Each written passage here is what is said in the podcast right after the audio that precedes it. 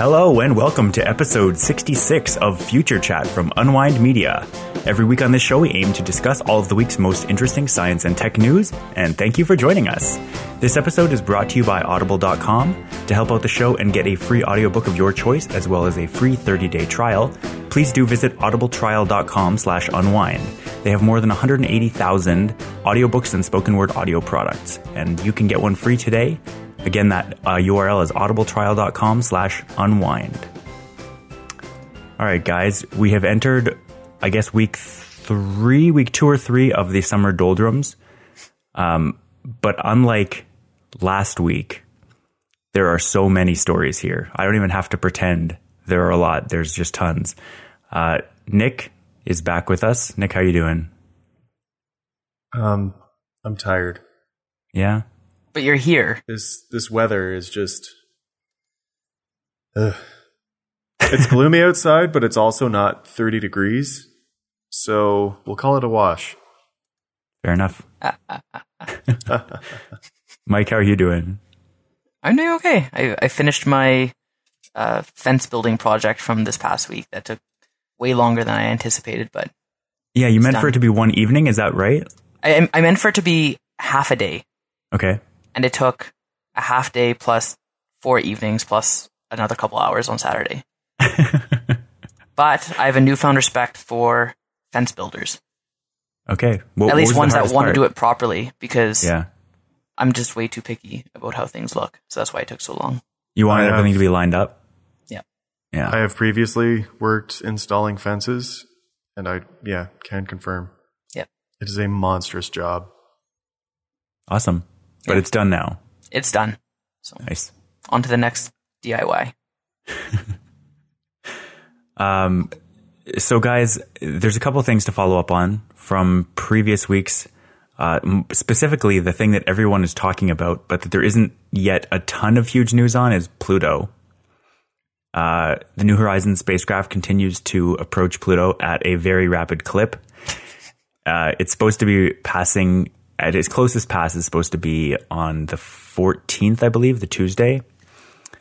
Uh, I'm not sure exactly the time, but basically what they're getting now is we're getting into the this is the best view we're ever going to have of this planet for a long time sort of situation. And Non non planet, by the way. It's a planet. It's the the word planet is in the description we still use for it. Is it? I'm gonna- it's a dwarf. It's uh, formerly known as a dwarf planet now, right? yeah, yeah. Okay. I'm going to call it a planet because that's way easier.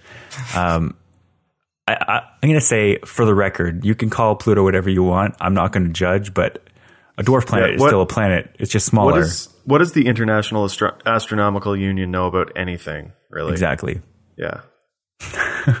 Uh, but anyway, so this specific story I'm looking at, uh, again, so NASA's putting up pictures as they get them of of the the best images they have of Pluto, and they're limited to only being able to send so much data back, and it takes something like nine hours for the data to actually come back. But they've been looking as the as the uh, spacecraft New, New Horizons approaches. We've been getting better and better looks at the so-called. I, I guess it's the the backside of the moon is how they're referring to it, or the planet, because uh, it's the one that we're not going to see in as much detail because it's going to be facing away from us as the spacecraft goes by. And so, the the la- latest image that they that they've sent back is of that back side, the side that we're not going to get in great detail. And so this is this is literally the the photo we've just gotten is literally the best resolution image we're going to get for a couple decades until the next spacecraft or another spacecraft gets out there. And uh, honestly, I was kind of disappointed in the image because it's really it's pixely. It's still like two million miles away or something like that. And uh, there's a lot of really interesting detail that you can kind of see, but it would be really interesting to see it in better detail.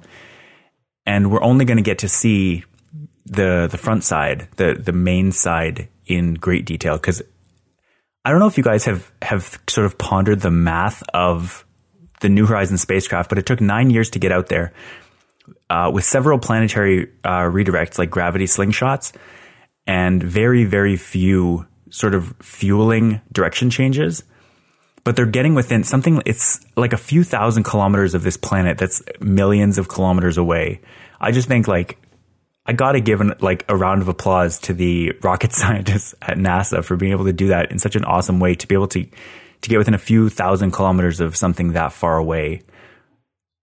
I- so what I'm hearing is you want to you want to applaud them for getting that close, but you're still super disappointed in the resolution of that photograph Of the back of the rear side, yes. So using 10 year old technology. Right. so ca- cameras are, are good no matter what.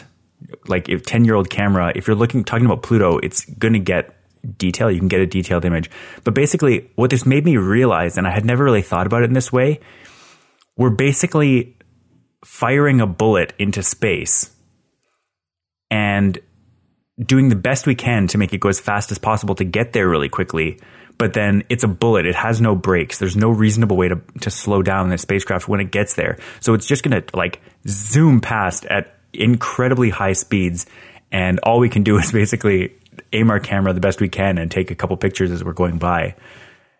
It just makes me realize how how difficult space is for all those considerations. Like you can't just bring an unlimited amount of fuel to space because of the weight issue.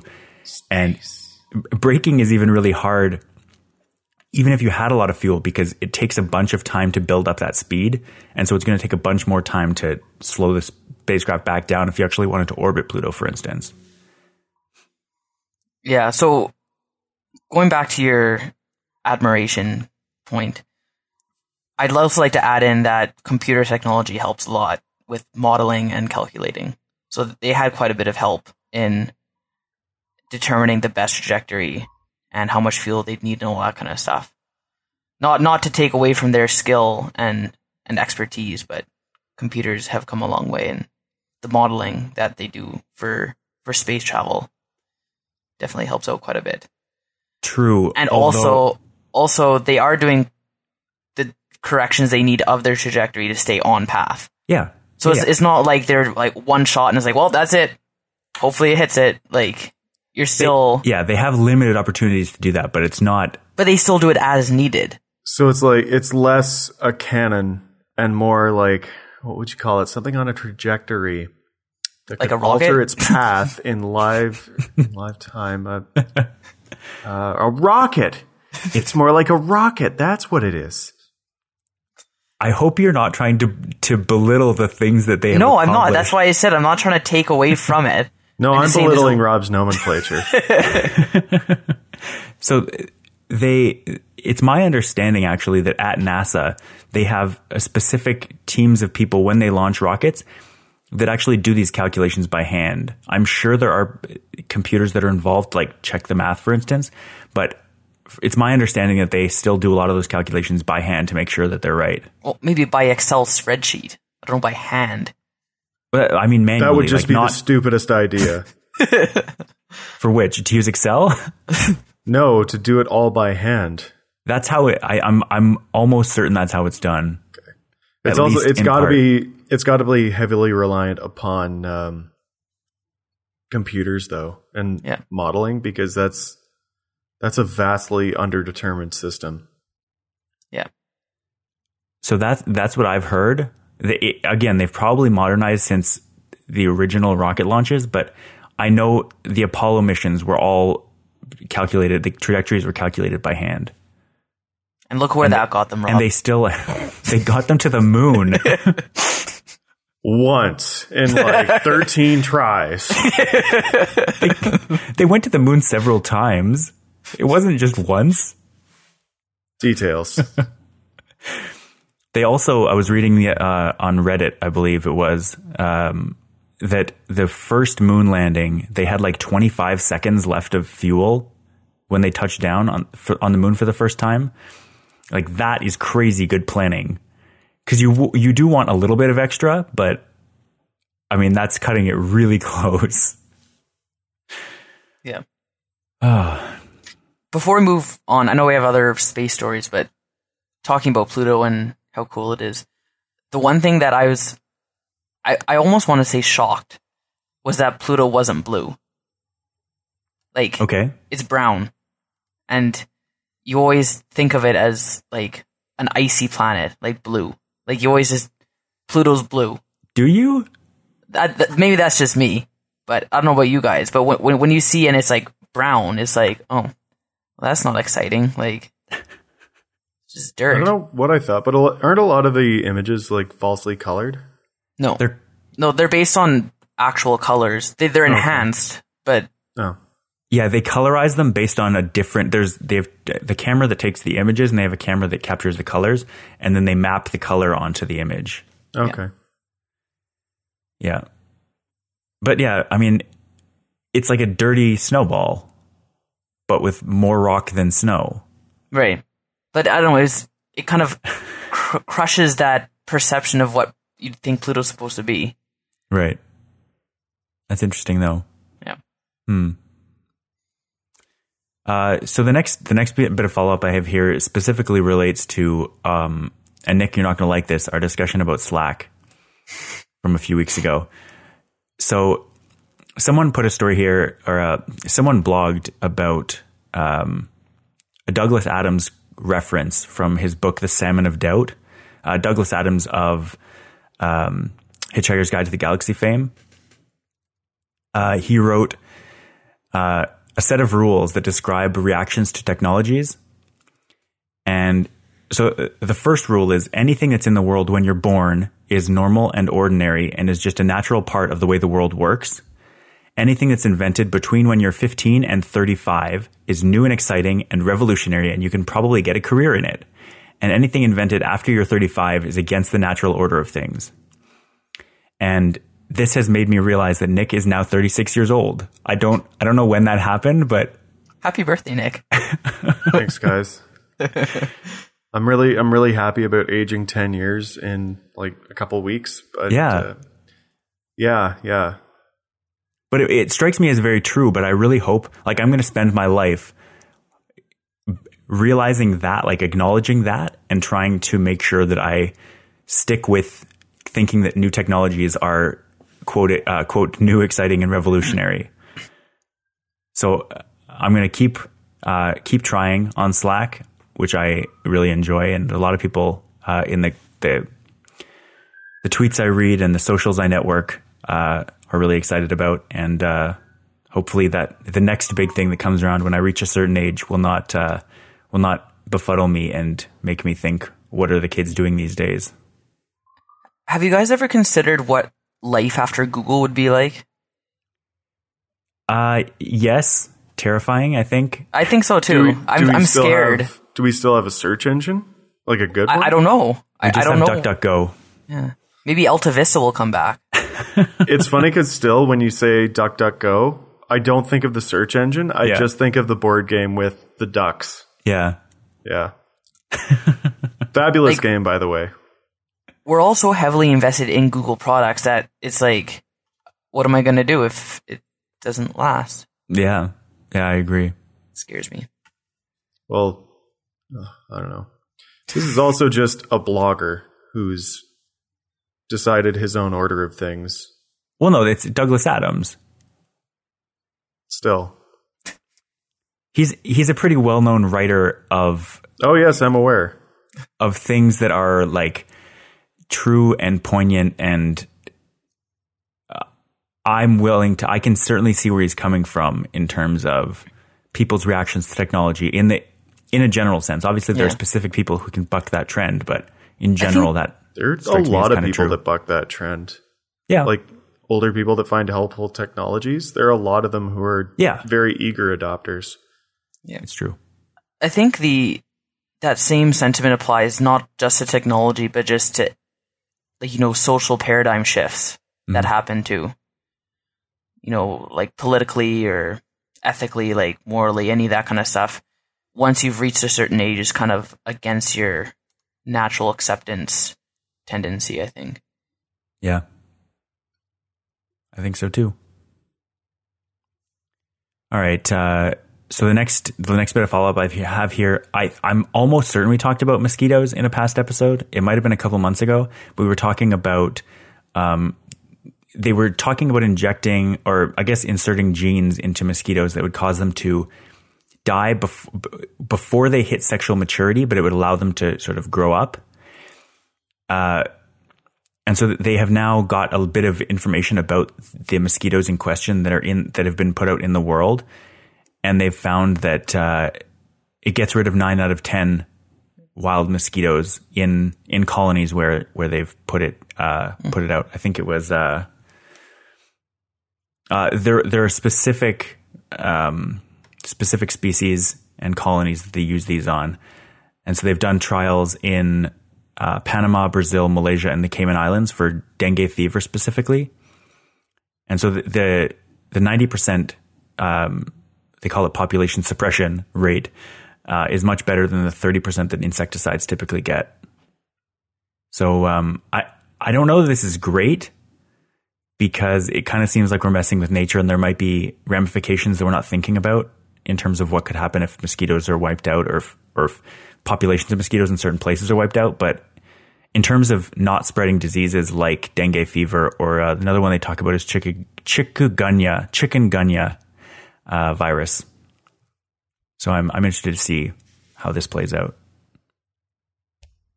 On that note, um, I forget what I was listening to or reading or whatever it was, but a couple of weeks ago, I read a story about eliminating mosquitoes and stuff like that. And they were discussing exactly that point. You know, what happens if we do just extinguish all these mosquitoes? Like, are there going to be unintended consequences? And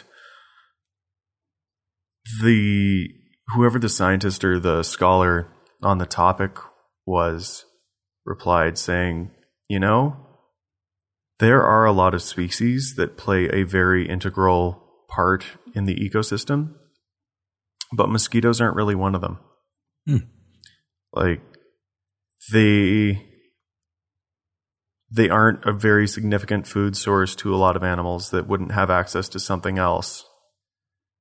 And they really they're just really really good at spreading disease and that's about it. So Right. we could probably like it would be disastrous for those diseases and the biodiversity of disease. but um, they were saying, you know, we could probably eliminate them without uh, too many ill consequences. That's good to hear. Yeah, it's it's interesting because it's like, nope, they're just annoying. Hmm. They're not good for anything. Just just aggravating. saying like a place like Winnipeg that has way too many mosquitoes. Like they're they're a pretty integral part of the food chain there, aren't they? In Are that they? eat people. No, as in like birds birds and fish and other bugs eat them. Yeah, but I mean, they're well, maybe dragonflies, but I don't know. Those are fairly large. There are lots of insects that that these species could rely on. I think is the point Nick was trying to make. Is that even if mosquitoes went away, there'd still be other bugs that Yeah, they could eat. So it's not like it would devastate an ecosystem. It would just they're doing more harm than they are good for other Yeah. species. Well, they're the bottom of a food chain. Like they feed on us. But Right. aside from that, well, they of us and large mammals. right? But you wouldn't have like an overpopulation of another type of bug if they went away. That's that's what I mean. Right. I yeah. don't think. So I think I think it's fine that they go away. I, it'd be interesting to see the ramifications, but I don't think that it would be the worst thing in the world if there were just no more mosquitoes tomorrow. So, also on this note, what do you get when you cross a mosquito and a mountain climber? What? Nothing. You can't cross a scalar and a vector. All right. a vector. On that In note, biology, uh, a mosquito is described as a disease vector Yeah. because it carries disease. Okay. Gotcha. There you go.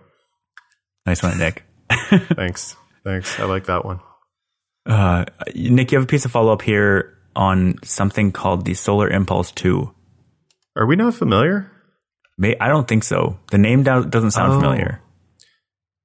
No, this is one of my uh, my Kaya stories. Okay. There's the solar impulse. I think it's it's the first manned solar powered airplane, something air Okay. vehicle. Like it's already shattered records, and they were trying to get around the world. Yeah. Um, oh, this one. I had a story about this one, but I decided Oh, do not you? to talk about it. No, I didn't add it though. But okay. this this is one that recently landed in Hawaii, right? Yeah. Did it make it to Hawaii? Yeah. It Okay, was that that was a record breaking flight that it had just finished. but it's it's not looking good for its entire journey because it had a very small window to cross the Atlantic in 2015, Okay. and it doesn't look like the weather will be favorable for it to make a transatlantic crossing later. Hmm. Which it's funny because it's still on the western side of that continent, but they're like, yeah, probably probably can't do it. This year it can't do it. Yeah, I guess. What's your guys' feelings about these types of projects? Either like solar vehicles that go on record breaking journeys or I guess in this case solar airplanes.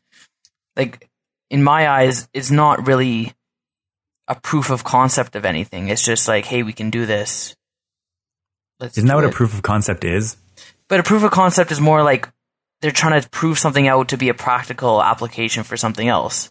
I like you're never going to have single manned airplanes purely solar powered as a primary means of transportation. That would What? be awesome, though. That would be awesome. I think what they want to do is prove that you can sustainably fly an aircraft on solar power. a one man aircraft. No, but it Two doesn't man, have to be any men.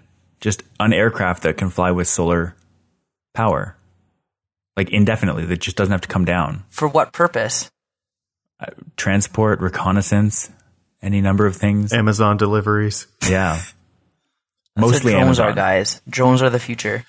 I was act- that was actually my thought process. I was like, how much farther could this thing go if you didn't cram a person in there?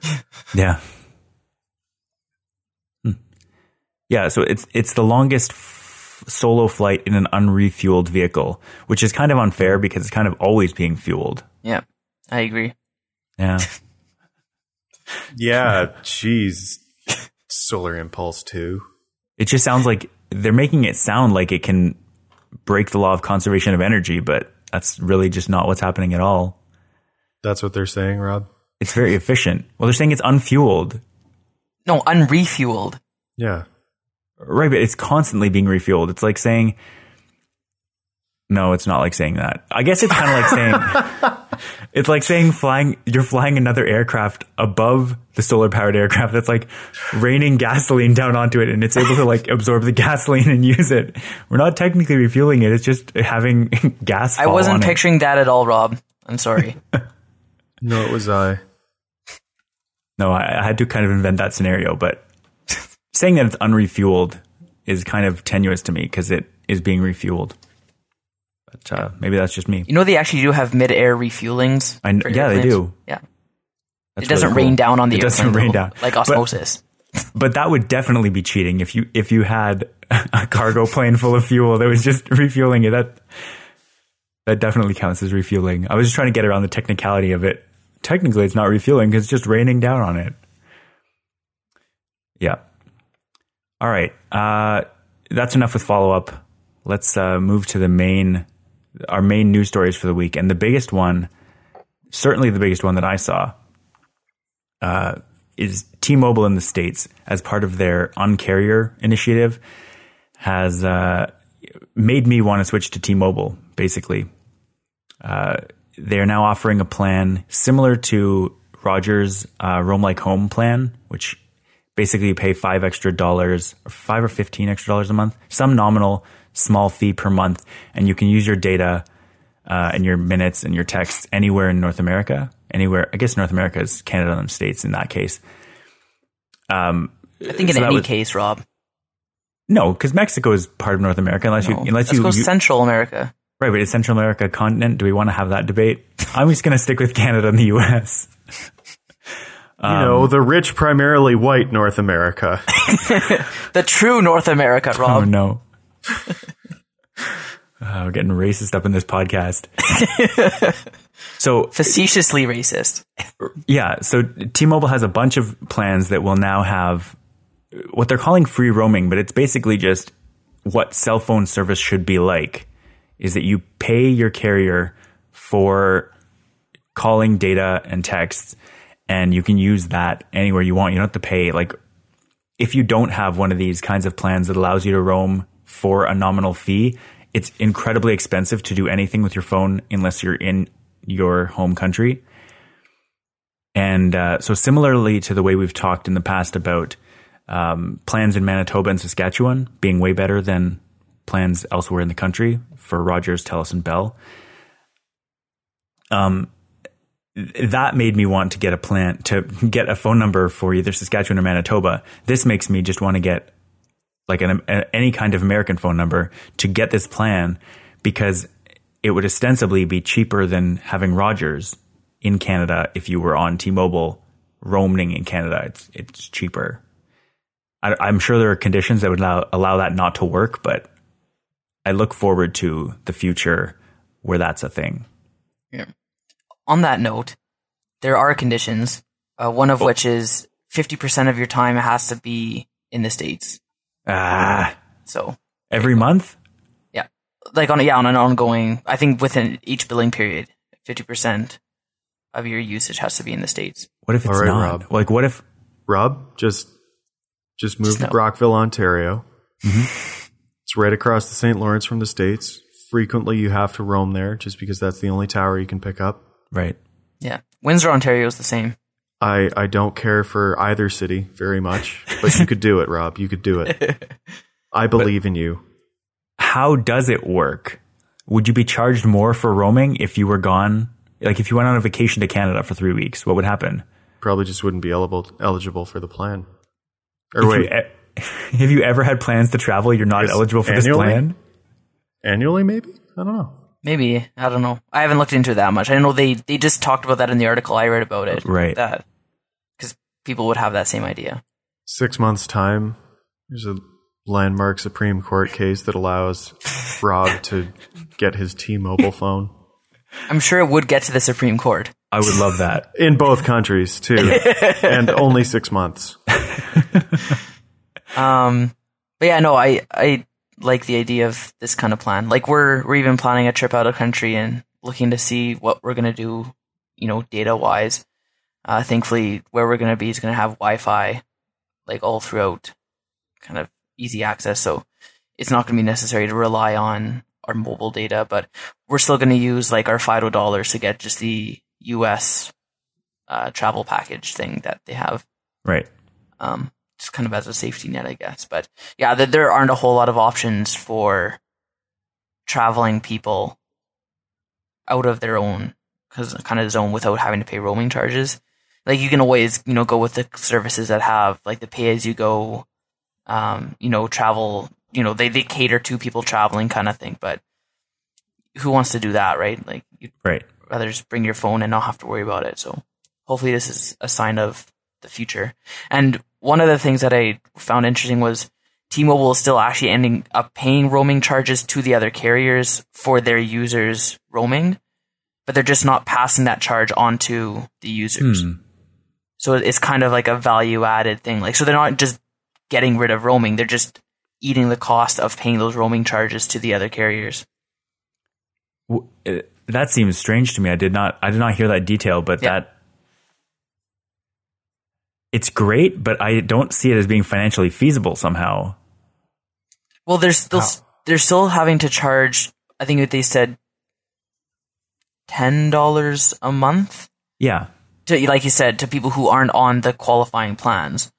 So okay. they're still making some of their money back, and the rest of the fee might be integrated, just taken out of their profit margin, I guess. But it's obviously they're hoping to gain enough new subscribers through this that it's going to make up for that. Right. That additional cost, I guess. Yeah. yeah, my question would be how much are you ever going to really roam ever? All the roaming. Are. Yeah. True. I would go I would take trips just because of that. Rob just takes pictures of himself in Mexico. Look at me, I'm roaming for free. Woo! I would do that. I know. Uh, so yeah, I'm excited to see what this means for the future. But for now, if you're in the states, T-Mobile is, has always been a pretty great option in terms of their CEO doing pretty crazy things like this uh, for their customers. Or their marketing department. Yeah, yeah. It'll be interesting to see what the competition comes up with. Rob, do you know what I'm excited to see? What's that? I am excited to see a giant robot fight between the United States and Japan. Speaking of our next story, yeah.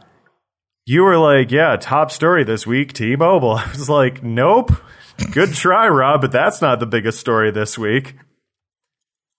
What is the biggest story this week, Nick? The US has challenged Japan to a giant robot fight, and I Mhm. believe Japan has accepted. that is a great headline. Do you remember Mech Warrior? Oh yeah. it's going to be like Mech Warrior playing out live with probably a lot less shrapnel. Less shrapnel. Less shrapnel. I assume because I assume there will be spectators, and shrapnel is not friendly to spectators. Right. We're just big bags of meat.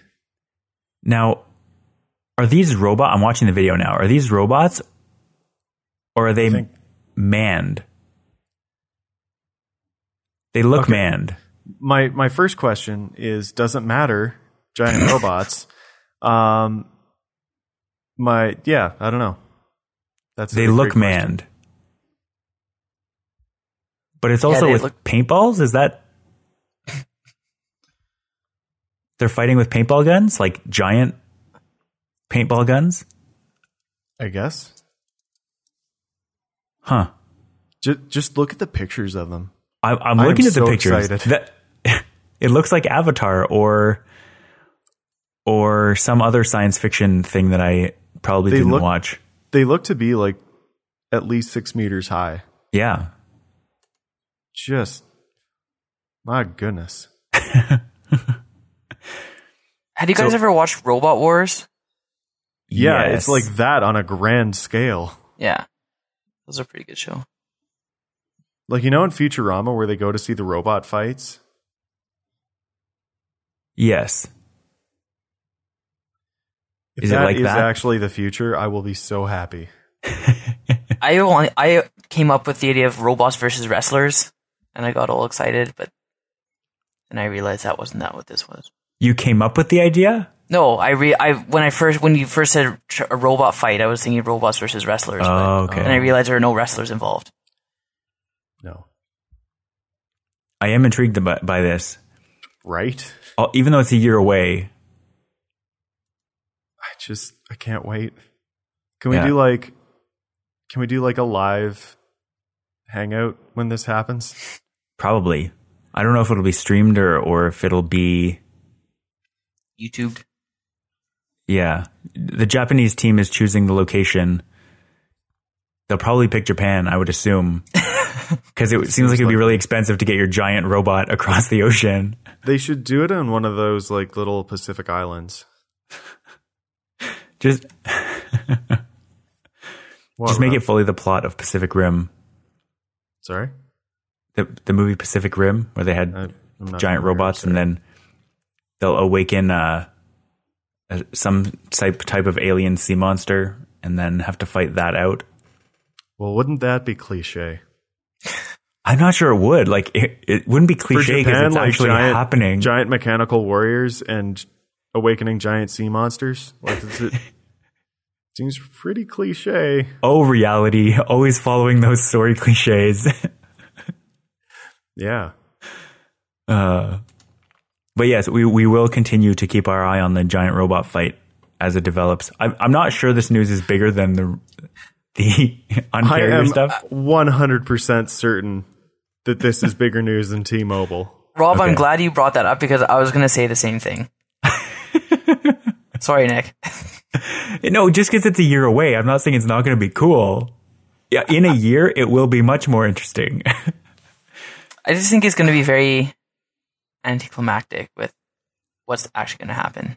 It sounds cool. I just we'll wait to see if it ends Every up being as time cool I as hear the words giant robot fight used together, I get this little childish grin on my face. yeah, But I get that with free roaming in North America. That's in the States. and Mexico. Yep. So it does look like it's going to be paintballs. If it was, like, if it was a non-spectator sport and that they had just video cameras filming it and everyone was miles away because they're using high explosives, that would get my excitement up to roaming levels. But Yeah. this sounds like it's fun and it's very interesting for the future of robotics, but it's not imminently more interesting. Oh, I don't even think it has much to do with the future of robotics. Yeah, I could see like maybe robotic warfare Yeah. ish sort of stuff, like armored infantry. Yeah. But my prediction, my bold, possibly foolish prediction, is that this ro- robot fight will happen before you get an equivalent plan in Canada. I will guarantee that will happen. Cool. Can someone Even if this gets delayed.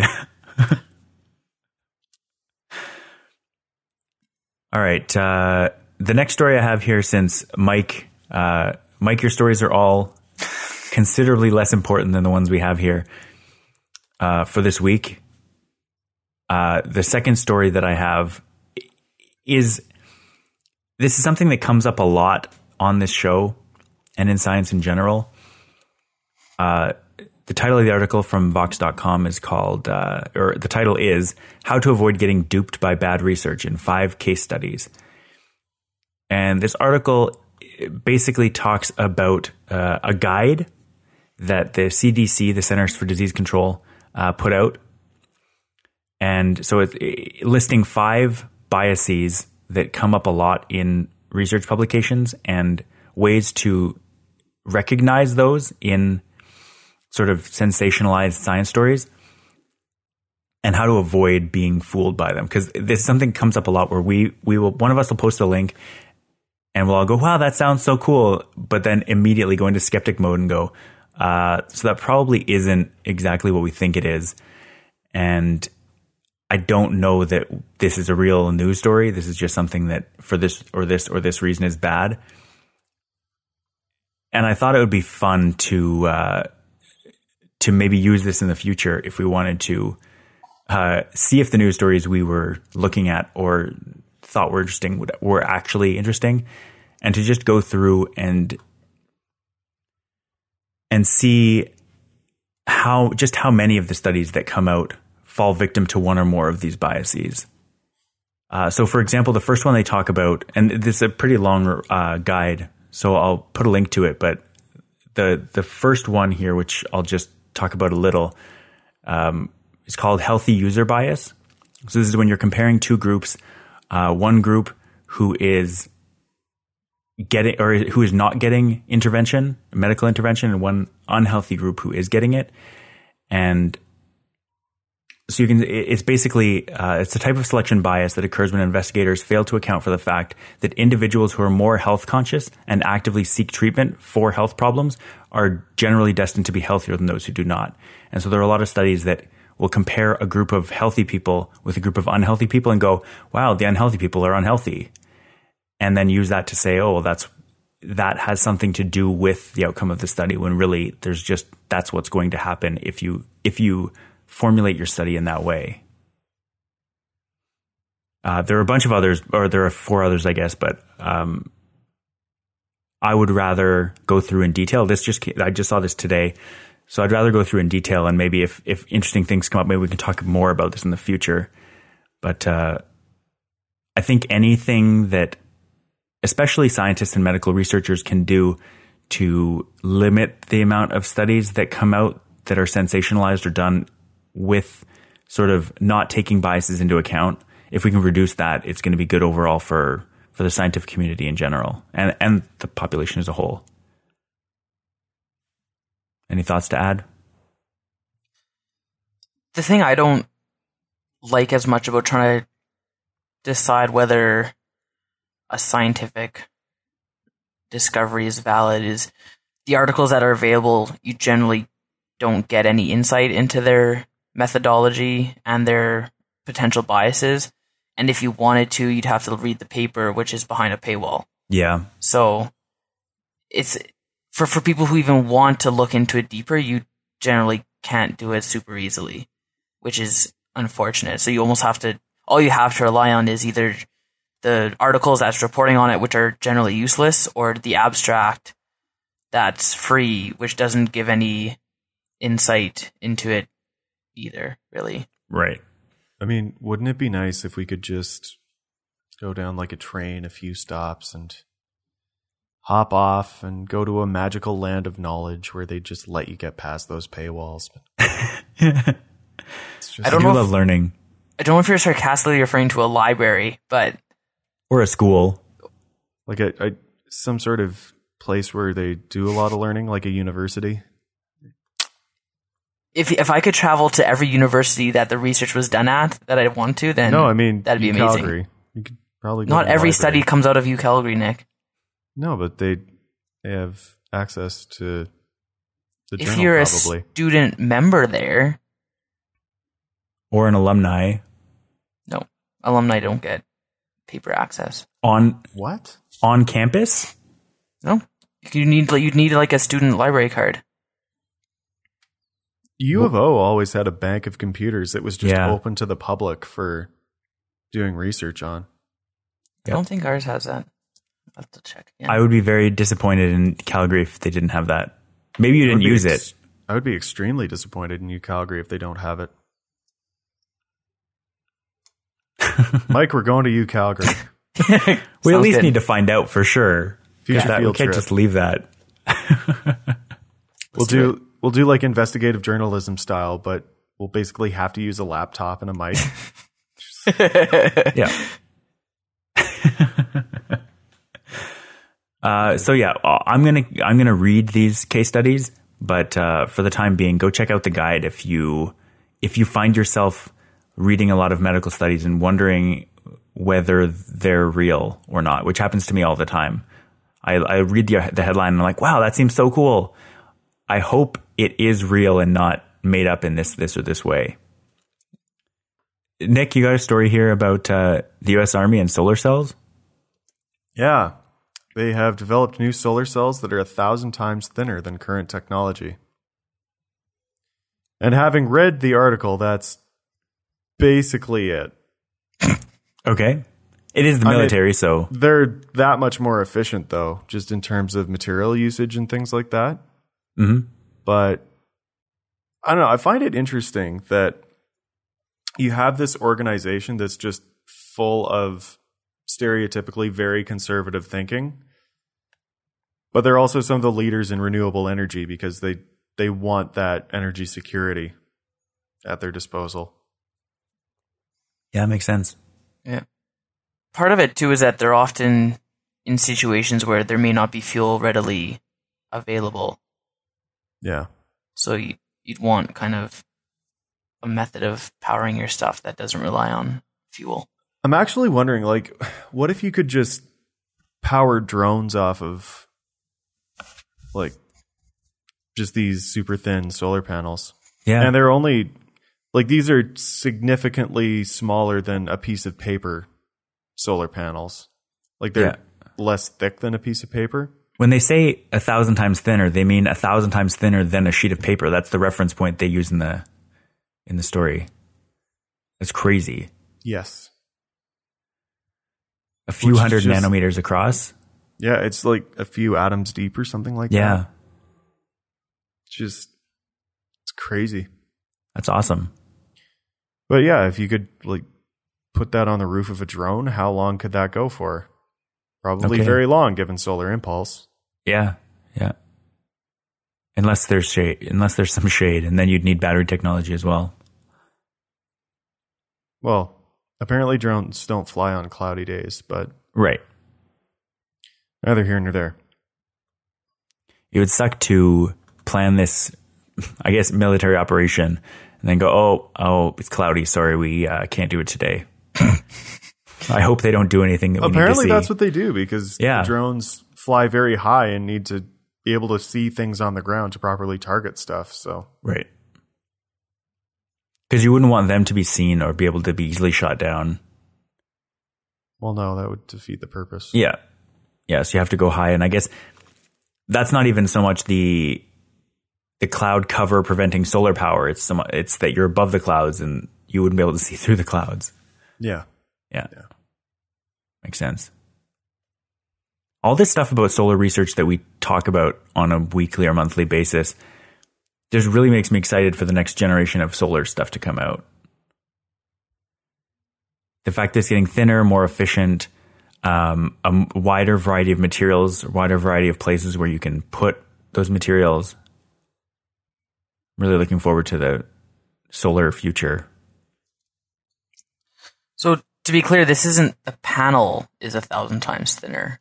It's just the energy collecting part. Right. So you still need the other parts of the panel that may or may not be reduced in. Well, you may not Size. want you wouldn't you I, you almost certainly wouldn't want a hundreds of nanometer across panel Right. because it would be very like great in two dimensions, but in that third dimension it would just be so breakable. You'd want to mount it on something more substantial. Yeah. Yeah, there's it seems like every other week we're talking about a new breakthrough. Like I know we talked about that. Oh, bye Nick. The uh the type of glass that scatters the light more, that increases absorption instead of getting reflected off and you know that combined with, you know, the thinner cell combined with not using God, Rob, silicon to all this kind of stuff. It seems like today. if you combine the all the improvements that we've had, you get a pretty kick ass solar panel. Yeah, yeah, absolutely. All right. Uh, next story here is to do with my favorite country, I think, right now, Sweden. I like I like all Right the now? Scandinavian countries. their their politics, their energy policies, uh, pretty much everything. And I, I've been reading about these Nordic countries, specifically Sweden, and how they like to recycle basically everything. They have very little waste that makes it to landfills. And the story that I read here, uh, basically Sweden has now has more ability to process r- refuse for recycling and for just. I think they also incinerate a bunch of it in order to generate energy. They've actually run out of waste. They've run out of garbage, and are now have now begun importing refuse from Norway, from the neighboring countries, basically trucking in garbage, the opposite of Springfield effect, where they were just trying to stuff garbage everywhere. They are literally having to import garbage in order to be able to keep up their energy use from uh, recycling and from waste. So I think that places in North America could do with taking this kind of stance when it comes to waste because we end up just throwing a lot of what we use, the like packaging, um, just stuff that we have used. We just end up throwing it in landfills. And Sweden apparently only 4% of stuff that people throw away or get rid of in Sweden make it to landfills. The other 96% are either recycled or incinerated for uh, electricity. Rob, my question is if you don't have landfills, where are you going to build your golf courses once the landfill's done? On the land pre landfill? So is is burning the garbage is that supposed to be better for the environment? Like technically it's still like producing carbon dioxide if you're combusting it. right, but you're combusting something. Well, also consider that like if you have a garbage incinerator that is a point emission source, it's much easier to scrub and make sure that it's, you know, being handled properly than like a methane leak in a landfill. Yeah. Absolutely. Yeah, landfills landfills are crazy for the amount of the amount of greenhouse gases they just sort of leach out over time as stuff decomposes and breaks down. Uh, what's this link you posted here, Nick, from NPR? Um, that is a story on Harrisburg, Pennsylvania.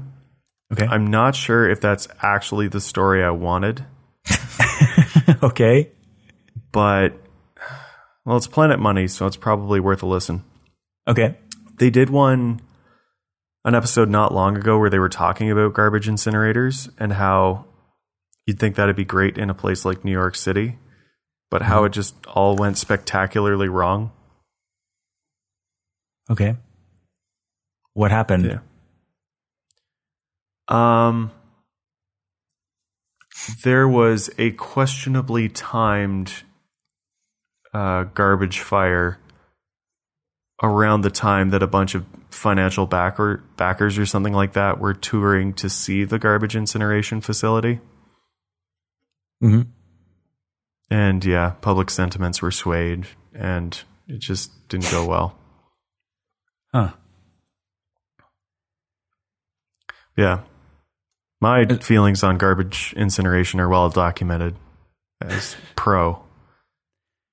But- yeah, it's better than putting it in a landfill almost unequivocally. Also, like you can generate power from it. Yeah. That's great. Keep recycling glass and metal, but just burn everything else. Yeah, for sure. All right, uh, Nick, you want to round out the main section of the show with uh, something about something about moose collision, and honestly, reading the headline tells me almost nothing, but it does pique my interest. So, I actually heard about this on uh, on just listening to the news one day. A strange story about a man who was driving and hit a moose. Mhm. And so, I don't know if ev- our listeners are familiar with the size of a moose. They're very large creatures. They are. And so he hit the moose in such a way that the top of his car was ripped off and his windshield was punched in.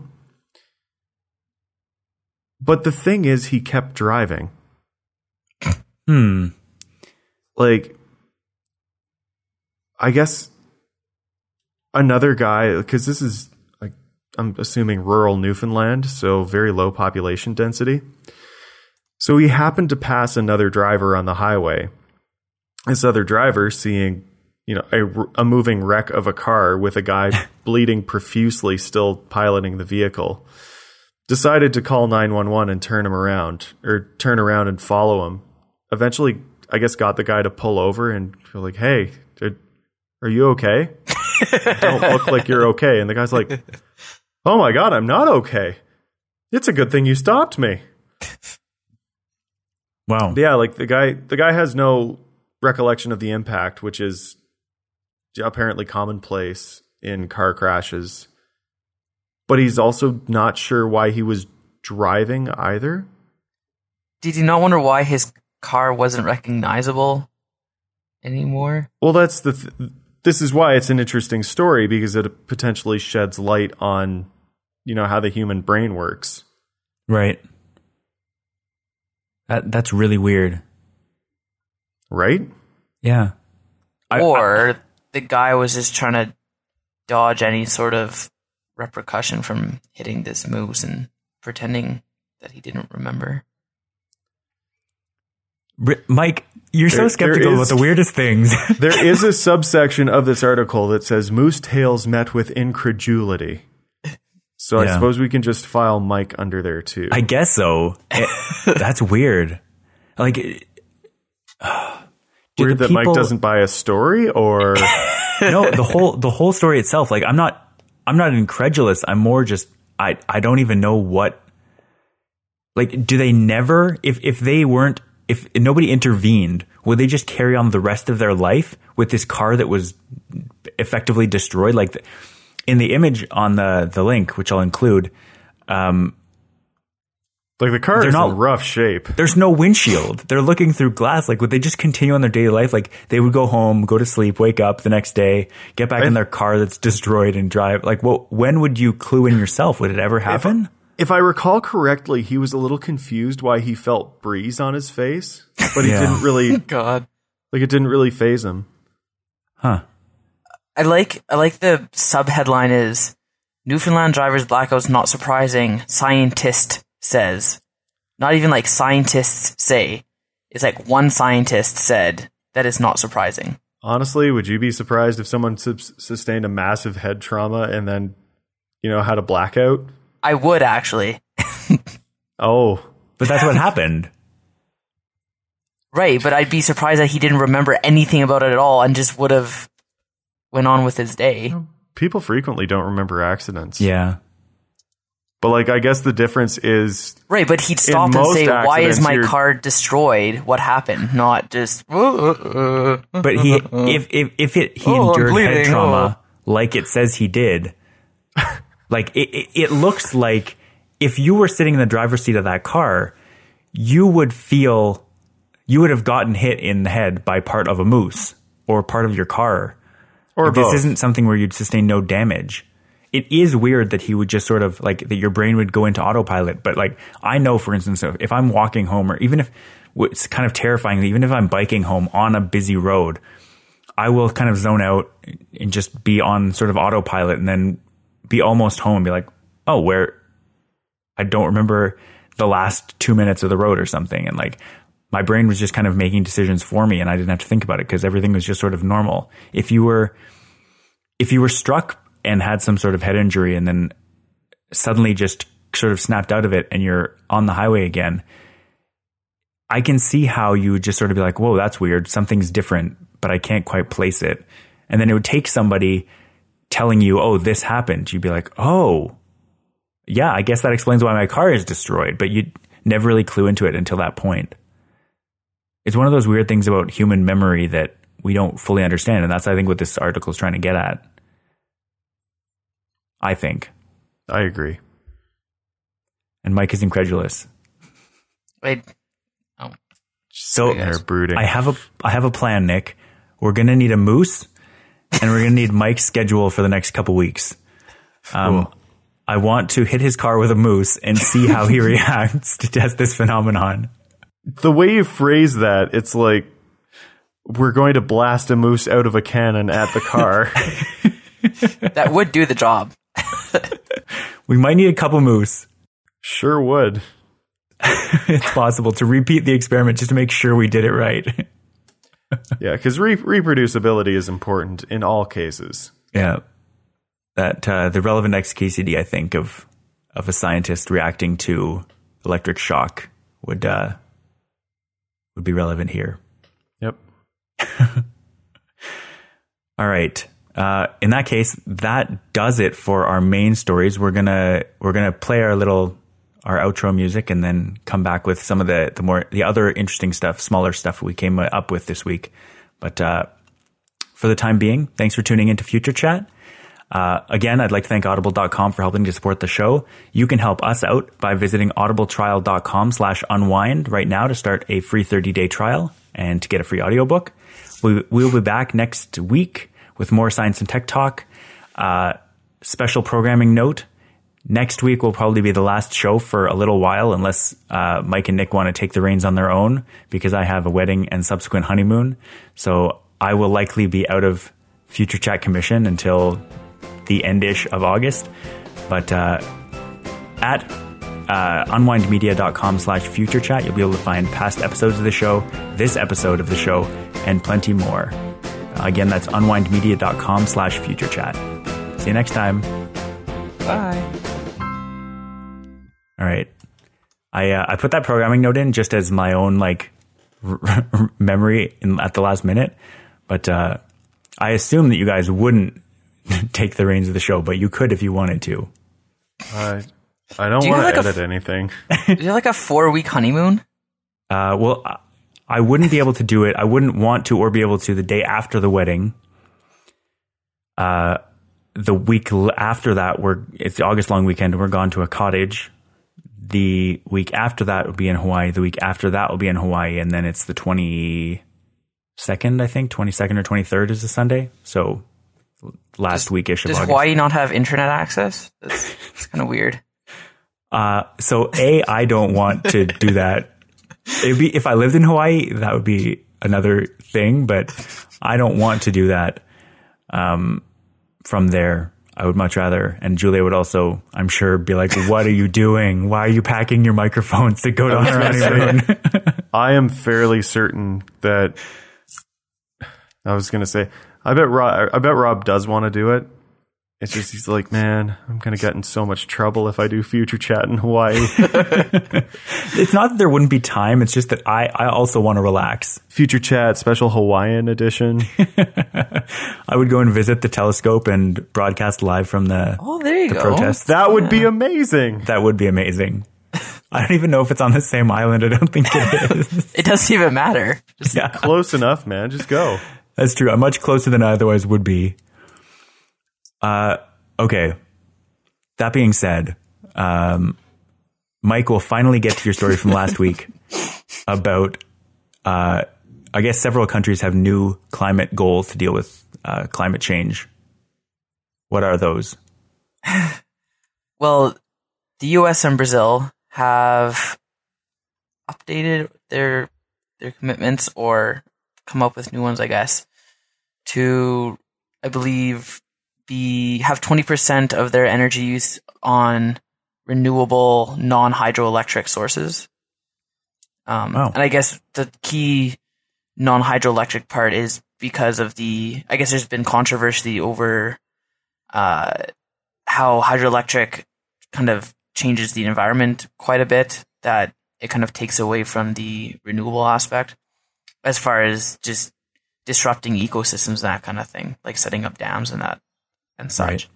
so it's kind of like hydroelectric's better than hydrocarbons but it's not ideal i guess um and then china what was that Sorry, I was just going to jump in there. The problem is that whenever you do anything, there's an environmental impact.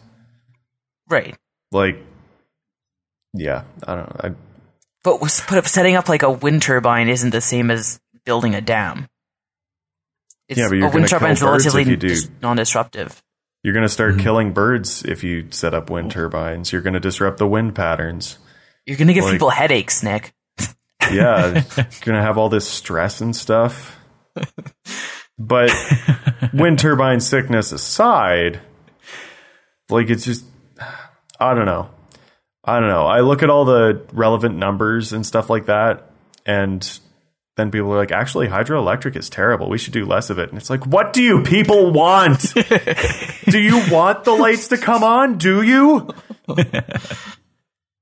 Maybe just sending good thoughts out will will give us enough energy Yeah, for we'll just put up big parallel rods that can resonate with the good vibrations Yeah. people are sending and generate power that way. there you Yeah. go. Jeez. Uh, so yes, that's U.S. and Brazil, and China also committed or has a goal, I guess, to get twenty percent from non-fossil fuels. So they're not going as far as saying non-hydroelectric, but they're saying just non-fossil fuels. China, China is currently in the process of building a lot of dams Yeah. So because cheap power. How about that? Yeah. Um, but China's been kind of labeled as this horrible carbon dioxide producing country, but they're kind of given a pass because they're still trying to get out of poverty for in a lot of places. Right. Like India the, being India, India being a, a similar case where yeah. they're kind of often given a free pass and saying, okay, well, you guys can burn fossil fuels a little bit longer. The argument is that, you know, we went through a period of industrialization where we, We. built. We, What? as industrialized nations, went through a Yeah. period of just burning the absolute bejesus out of some coal to get us some nice, cheap power. And so it's it's hypocritical to look at a nation that hasn't gotten that opportunity and saying, "Oh, yeah, well, you can't now. You're going to be poor forever. Sucks to be you. Please make us some nice, cheap T-shirts." Yeah. Um, so yeah, there's these, I guess these countries have kind of come up with new targets, but this, anytime I see this kind of thing, it, it reminds me of the Kyoto Accord and how once we completely missed the targets of that, it's like, oh, well, we missed it. And it's, that was kind of it. And it's, there's not really any accountability when it comes to making these targets. Like, it's, it's nice to hear it being done, but it's not like oh if we don't make it then there's going to be you know x y and z consequences or it's you there, there's no putting your money where your mouth is in these cases it's like this is what we want to do which is great but how are you going to do it and how are you going to ensure that you know you make that promise right now what are you going to do in you know 10 or 20 years time once you know new presidents are are in power and that kind of thing to make sure that those targets are still being looked at Right. so I, I guess I have a more cynical view on this. It's it's nice to hear, but it's like okay, well, let's see if it actually happens. Yeah, I think the Kyoto Accord being sort of every most people pledged to it and then did very little Yep. makes me skeptical of any new sort of climate stuff. But uh, if they can do it, that's great, and by all means keep trying. But I'm not going to hold my breath. Uh, I may have to hold my breath at some point, but I'm not going to hold my breath yet. Um, that that this will change. We'll have gas masks. You don't Yeah. have to hold your breath. Great. Maybe we did, with these new super thin s- uh, solar cells, we can just cover everything in the solar cells and hope that keeps up with demand. According according to various maps I've seen, you only have to cover a small part of Africa Yeah. to to power the entire world. So we should just do that. You say that like it's sarcasm, but that actually is mathematically real. It's No, it's it's not. it's great because Rob, how are you going to distribute that energy, thing. Rob? How are you going to distribute that energy? Wires. Cars? Wires. You just run wires across oceans? Yep. Cars would be great though if you could just get a Tesla Wait. to charge its battery and then drive down to a different- Wait, Mike just said, "What are you going to do?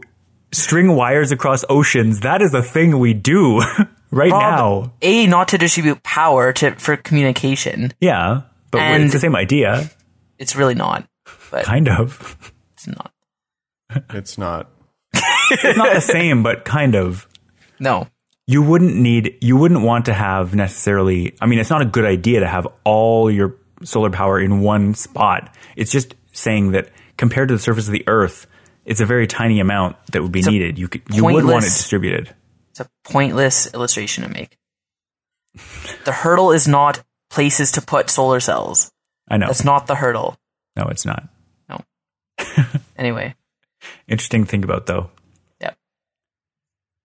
The next story I have here is from IBM, who you do not think of as somebody who is still pushing uh, huge innovations in the chip making department.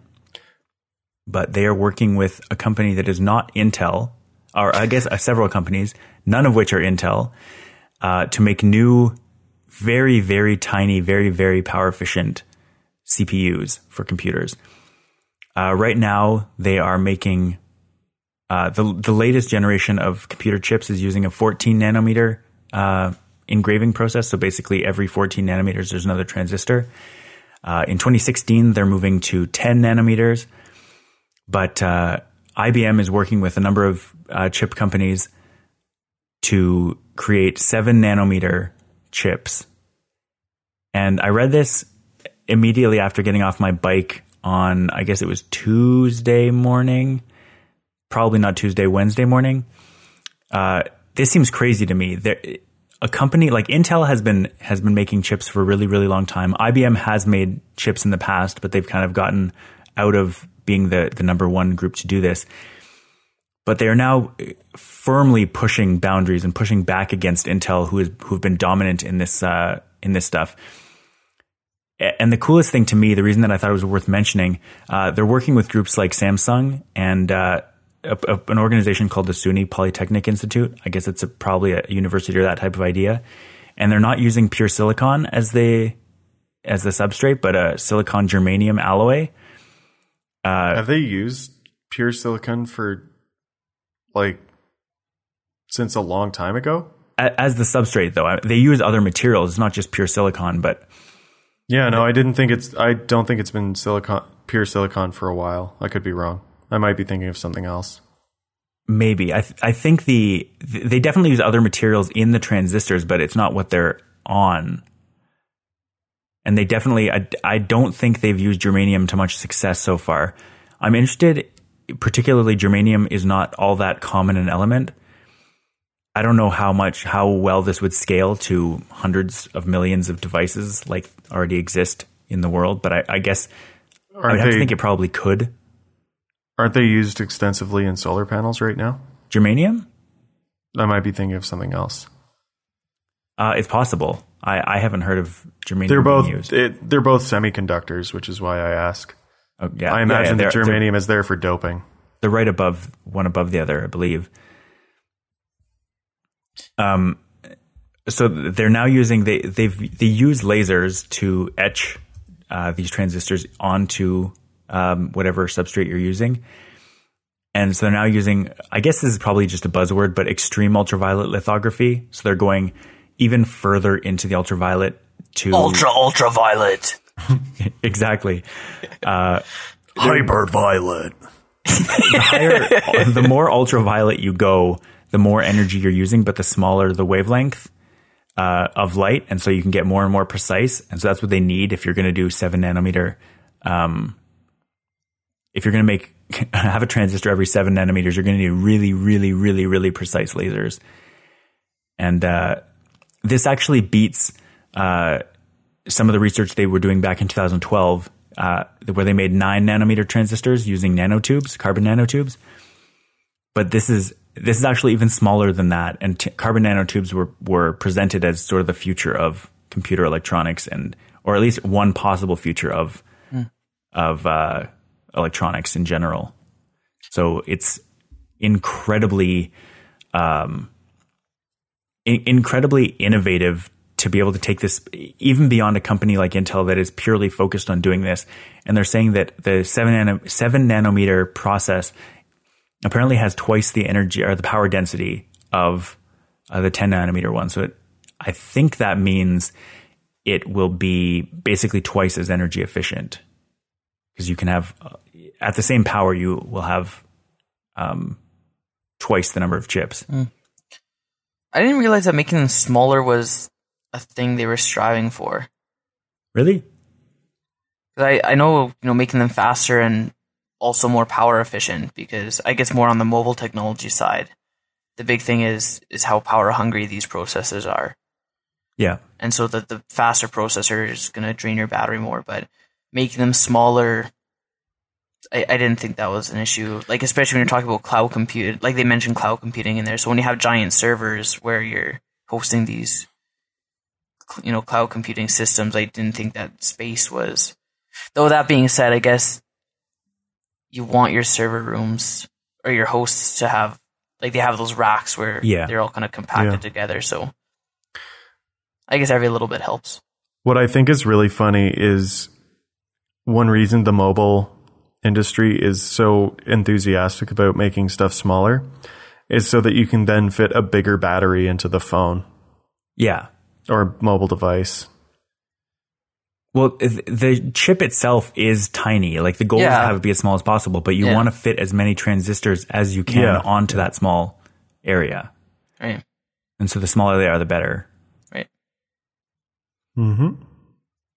Um, yeah. So the company that uh, that they're working with for these seven nanometer chips is called Global Foundries, and they're working with IBM exclusively to make these for the next ten years. Um, so I'm I'm pretty excited to see what like competition's always good. So having Intel has been missing their benchmarks for releasing new chips. They've been promising giving dates and then not uh, making those dates, and in some cases being very delayed. Uh, one of the latest Apple laptops was pushed. The, the release date was pushed back because of chip delays from Intel, and in the end, they they just actually left. Uh, they just left them behind and skipped a generation and said, "Okay, we're just gonna we're gonna update this computer, and it's not gonna get the new processor." Uh, so having competition and having another company sort of pushing back against um, back against Intel is going to be helpful, I think, to them. All right. Uh, I always like hearing about uh, transportation stories, and so I really like hearing about this. Uh, I think we've even talked about this in a past episode briefly about how UPS designs their routes so that UPS trucks don't have to turn left. They will make three rights before they make a left because left turns in, in densely packed cities are so hard to make. You have to worry about advanced greens, turning lights, uh, oncoming traffic. Yeah. It's just way faster.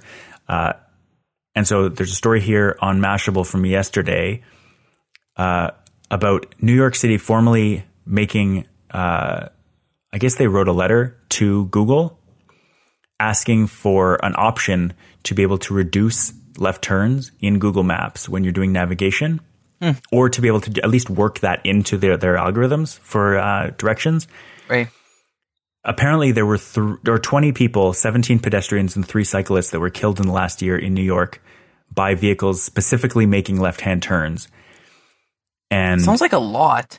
it do, it does seem like a lot, and obviously that is if it's something so easy to reduce because basically when you're in when you're sitting in the left hand lane through several lights waiting for cars ahead of you to get through, you're going to be pretty impatient. You're going to try to make a tiny gap, and so you're going to be going too fast, and that's when these kinds of accidents happen. So knowing that, and when you get to when you get to your des- or when you're getting to your destination, if you know how much faster it is to make, uh, like to go past the destination one block, turn right, and then turn right again, turn right again, and then go straight through the next intersection, that's incredibly helpful in terms of easing traffic congestion. One, in terms of obviously pedestrian and cyclist safety. Uh, apparently, this is uh, also from the article. NPR has said that 25% of all vehicle crashes involving pedestrians uh, happened while the vehicles were turning left. Like one quarter of pedestrian driver traffic accidents are from that. So obviously, it's something that you would want to reduce. And uh, I- I don't know if this will actually make it into Google Maps, but I think that it's a good idea because everyone hates um, everyone hates turning left. It's really, really annoying, and you try to avoid it on in traffic as much as possible. Yeah. Yeah, I think it would even help just vehicle on vehicle collisions, just because people are stupid and like you'll often what I find happens a lot is if you have like say four lanes, like two lanes, two lanes, two lanes, two lanes, like going opposite ways, you'll have the people in your lane or people on your side trying to turn left and people on the other side trying to turn left. So then they block each other's field of view.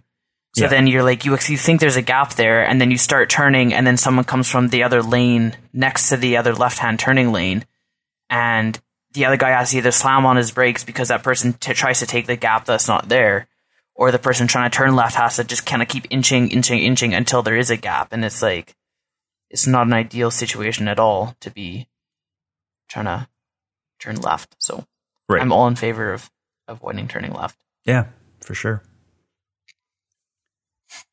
Nick, did you have anything to say about turning left as a cyclist who has possibly been endangered by people frantically trying to turn left? Um, I usually have to make two left turns a day. Okay. Uh, both of them stress me out. Yeah. I'm I'm pretty lucky in that my commute, well, I guess mostly by design, uh, includes. I guess it includes two left turns. One of them is at a light that has literally no traffic coming the other direction. So the, basically, the only thing is the wait at the light because it's obviously it's not very trafficked, so it takes a while for the light to change. But then there's only one more, and just because the way the light timing system works out and I go to work early enough, there's never, there's literally never any traffic on my side of the street. So I can basically just wait there. Um, but yeah, if, if I was making left turns in any kind of traffic, I would just, uh, not do that. the, the way on, a- on a bike, uh, the way it works in downtown Ottawa, I'm not sure if it's the same in Calgary. W- with the one road, Laurier, where we have bike lanes, they actually have a little box on the right hand side of the traffic where you can basically you drive straight through the intersection on your bike and then stop at the far side of the intersection and you're basically in a box that has a little bike painted on it and that is where you can stop to be able basically you stop at the light when the light changes you turn your bike 90 degrees you're pointing now you're pointing left of where you were and then going when the light changes Yeah. basically reducing any sort of danger from a left turn for a bike Yeah. I I have used that system and I like that system a lot. Yeah. Uh, Calgary does not have that on its segregated bike lanes in all locations anyway. It, it, it would be possible to do. You would just have to know to do it, and it's not Yeah, it's not necessarily yeah. intuitive to do that. From what I've seen, I think they just put advanced screens for any any Yeah. bikes that want to turn left. I've seen bike signals as well. They have those in a couple Yeah. places here. Yeah. Um Yep. My like most alterations I make to my route are to make my left turns more or less hazardous. Yeah. Makes sense. All right, Nick, you got a story here. Um, which I, this is probably part of a larger story, but, um, basically things that can go, that are in your smartphone now that are extremely useful that 10 years ago would have been extremely expensive, like prohibitively expensive to carry on you all the time. Yeah. Now it's just a little uh, spectrometer. Basically goes onto the phone's camera, as I understand it. And I mean, in this situation, they're saying, "Oh yeah, you can test for skin cancer with this thing," which is good. I'm not here to argue that that's not great, but I don't know. I thought this would be interesting because it's part of a larger movement where people are just, you know, creating attachments for smartphones because there's so much computing power there and there's so much potential there. Yeah. Like NASA uses smartphones a lot now. Um, like these, you can basically have a scientific instrument that just attaches onto a smartphone. Yeah. and do like experiments and stuff. Yeah. One of the things I've I've seen around quite a bit is the FLIR infrared cameras, like the thermal cameras that you can I think it's just an attachment onto the lens of the phone and with an associated app and then it can it can do like thermal scanning with your phone, which is pretty cool. I think That is pretty cool. Yeah, for sure. um, so yeah, for people who who would have a use for that, you know, even if you're just looking for you know th- thermal inefficiencies in your own home or for like a surveillance type thing, and and it's all powered by your smartphone. So, um, yeah, I think you know ha- having other types of attachments that you can can put on can only do better. And I know we've talked about medical, other medical type applications for you know, with the health kit type stuff that would potentially come into use in in a more rudimentary sense, not you know hardcore medical sense, but at least kind of pre-screening or, Yeah. or that kind of thing. Because I don't think I'd rely on anything like that for definitive. I'm thinking doctors data. could take that out into the field kind of thing and it could be really Yeah. useful there. and it could yeah, and it could flag for follow up. Yeah. medical examination kind of thing. Yeah. There's a lot of uh, applications that have come out in the last couple of years as our phones get more and more more advanced and also faster that are going to make them critical tools for medical not necessarily diagnosis but at least medical tracking. Yeah. And so yeah, if you if you had a spectrometer on your phone that would send the results to your doctor uh, if you did like say a weekly scan or something, if you were at risk of, of some sort of affliction, there's so many good reasons to use that all the time. And, and obviously doctors would be on board with having, cause like doctors basically, their job gets so much easier if the person, if, if their patient is collecting data on a regular basis instead of just sort of anecdotally saying, oh yeah, I think a couple weeks ago, something, something. It's much better if you actually have sort of empirical data about your health Yeah. than anything else. Yeah. Yeah, and even you know like heart rate monitors or uh, you know just skin temperature or moisture that kind of stuff. Just any sort of data collection might like could help for for a doctor to try to diagnose and and track how you're doing, kind of thing. Yeah, for sure. Exciting stuff, and I'll yeah. Obviously, we'll eventually uh, this will come to the kind of thing where you can get it for hundred bucks at some probably supply store. I think it might take a little longer for it to get into like built into a phone proper. But I think there will get to a certain point where it will be the normal thing to have one of these, if not on in your camera, at least in your home, sort of like a like an ear or a, not ear thermometer, but uh like an under the tongue thermometer. It's just the kind of thing you have in your home to diagnose yourself with a fever, for instance, but uh, that uses your phone and can communicate. Like you can communicate the results directly to your doctor, and it'll be more Yeah. than just temperature. I think our So- future will be everyone wearing little like fanny packs with little attachments into it that you just put into your phone every time you need it. Yeah. Fanny packs. Oh God. Say it isn't so. They'll be cool looking, don't worry. I imagine Oh, like Project wow. Ara would be you just Yeah, have your yeah, smartphone and then exactly. you have a bunch of little modules for different things in Yeah. your fanny pack. Maybe maybe not a fanny pack, but you'll have clothing that has little compartments you can at least store things in. yeah. That seems like, more un- reasonable. Yeah. We're not bringing fanny packs back. uh, so next to last story here. Uh, this this piqued my interest so much because I, I love hearing about the work we're doing, humans are doing into genetics. Uh, what we've been able to do, what biologists and uh, geneticists have been able to do, is create basically create new n- nucleotides for DNA. And they're variations on the the current ones, the um, guanosine, adenine, thymine, and cytosine. Um, so those are the the four well known nucleotide bases for DNA: uh, G, Well, A, C, and T. Guanine is. what do you mean? I think you mispronounced guanine, or I did. Okay, that, that's fair. That that was the one because there's like three or four names that sound very similar.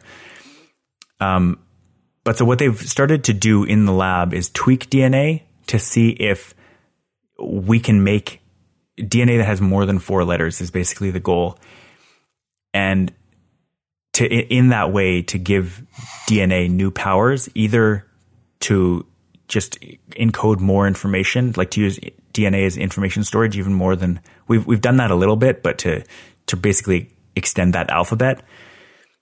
Um, but so what they've been able to do is they've synthetically made two new nucleotides that are initialed P and Z. Uh, I will try to figure out what those actually stand for. Oh, they're probably extremely long uh, names. So Z is 6 amino, 5 nitro, uh, 2 1H pyridone, and P is 2 amino, uh, imidazo, uh, 1 2A, 1 3 5 triazine, 4 8H1.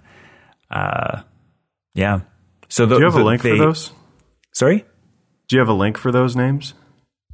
I do have a link for those that- names. It's it's in the story, but uh, so I'll put a link. It's on. Uh, it's in JACS. You'll you will be able to find a link in the notes um, if you're listening. But they basically work with regular DNA, so that if you incorporate those bases into DNA, the helix structure isn't affected, and everything basically works. Obviously, there's no life with this yet because it's completely brand new, and we don't. There's no enzymes or anything in the human body or in any in any living thing that can generate these, but it fits in the geometry properly, and the way we've been going with genetic research, uh, the the goal of this is basically if you have these, if you have multiple base pairs, uh, the base pairs and different combinations of them are what code for different amino acids in in genetic instructions. And so if you have extra bases, uh, you can generate way more, like an orders of magnitude more amino acids using those instructions. Um, so I don't know. Do you guys have any any thoughts on this or any possible, um, I guess, things you could do with it, uses? Um, well, one, I found a picture of what they look like.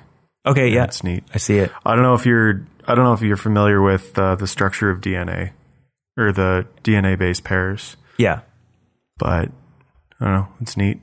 Um, there has been work to try and back up data in bacteria, kind of sort of thing. Okay. just using base pairs. So that could lead to interesting work that way, where like you have some goo that is your backup and is alive somehow. right. If Jurassic World taught me anything, is that you can create militarized dinosaurs out of DNA modification. So I'm pretty excited for that. I- I But this is more that. than that. Hmm? This is more than just genetic modification. This is adding new, like this is expanding DNA. Yeah. Yeah. Um, before we get too far, I'm going to point out for the live viewers, uh, there's an app in Hangouts called Showcase. If you're watching this on Google Plus, you can go and find and see the link that uh, shows the pictures of the DNA in case you're interested. Um, I don't know. I've I haven't used Showcase that much, but it seems like it would be useful if people actually find it useful. Let me know.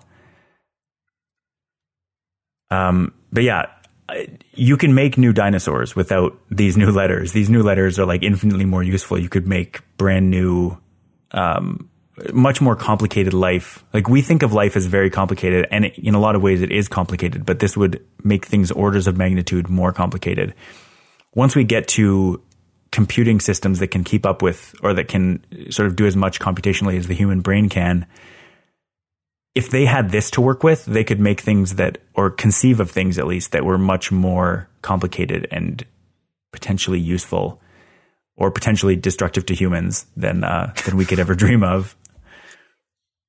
My understanding of genetic modification is that they'll take parts of DNA from existing species or known properties and apply that to other things in hopes that it'll get the same characteristics as the original thing, right? Yeah, So if you're coming up with new parts of DNA, you don't know what those parts do yet, yeah. right? So what would be. I'm be not the, even. Sorry. well, what, what would be the process if you're just coming up with new stuff and saying, "Oh, let's see what this does," and like, how would you know where to put it in the DNA sequence? And Well, you wouldn't I'm wondering, know. like, how do they even know that it works? Like, can That's what I something be alive with those base pairs? Well, they don't know that yet, but that's they're basically just scratching the surface. They found the, the, these two letters or these two uh, bases, Z and P, do form a helix. They were experimenting with a bunch of others that kind of or almost did, but they weren't quite helixes. But these ones actually do. And so it, it it's the kind of thing where you would you build these, and we've been building custom DNA. I'll, I'll call it custom DNA for lack of a better term for a few years now. But what we're what they could try to do is basically build this DNA with custom things and then sort of run it through existing enzymes and existing processes in living cells to see what kind of amino acids it would generate. And then from there, you'd be able to go and see if those amino acids have any use in the body, see if they bind to create different proteins right, and just oh. it makes experimenting a lot a lot more varied if you have extra bases to work with like it completely opens up the possibilities for more biology than we can even conceive of Man, that's true. I had just completely forgotten that part. It's like, what amino acid would that even code for? Jeez. Yeah. yeah, it's almost like a throw everything at the wall and see what sticks process first, right. As far as if it forms anything useful. And I think computer simulations would play a pretty big part in that oh yeah too. for sure. Those are getting better and better watching how proteins fold with different amino acids. So if you if you discovered that some new combination of dna generated some uh, amino acid and then that amino acid folded into a protein and left some new thing and then there's a lot of experimentation that would need to be done but modeling would certainly help narrow down possibilities of things to try Yeah, very cool. Because right now, right now, generating, creating proteins manually by adding uh, amino acids one at a time to a protein chain is extremely like uh, not computationally expensive, but extremely lab expensive. And so, if you had a way to make that a lot more efficient using DNA to encode those instructions, it it would be potentially very useful to geneticists. All right, Mike, you wanted Nick to be here. Nick is now here. I'm Um, here. What's your story about beer? my story about beer this week is making beer as easy as pushing a button on your coffee maker to brew a cup of coffee. But now you can brew a keg of beer just as easily. And Nick is our resident home brewer. Brewmaster. So brewmaster Nick. So I'm sure he'll have something to say on this, but the concept of it is they're saying beer is, you know, the second or third or fourth most drunk beverage in the world.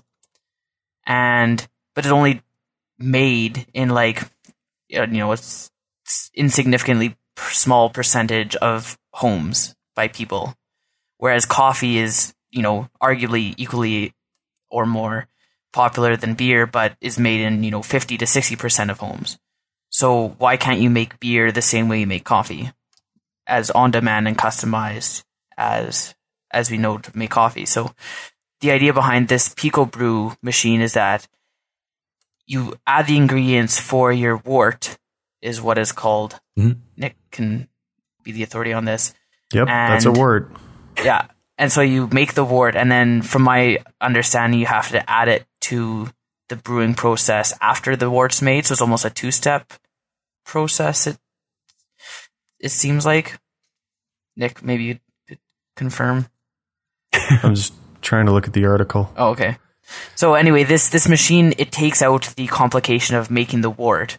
So you're it makes a wort and then transfers it over to the container to actually brew the beer all on its own. So they're they're marketing it as a set it and forget it process.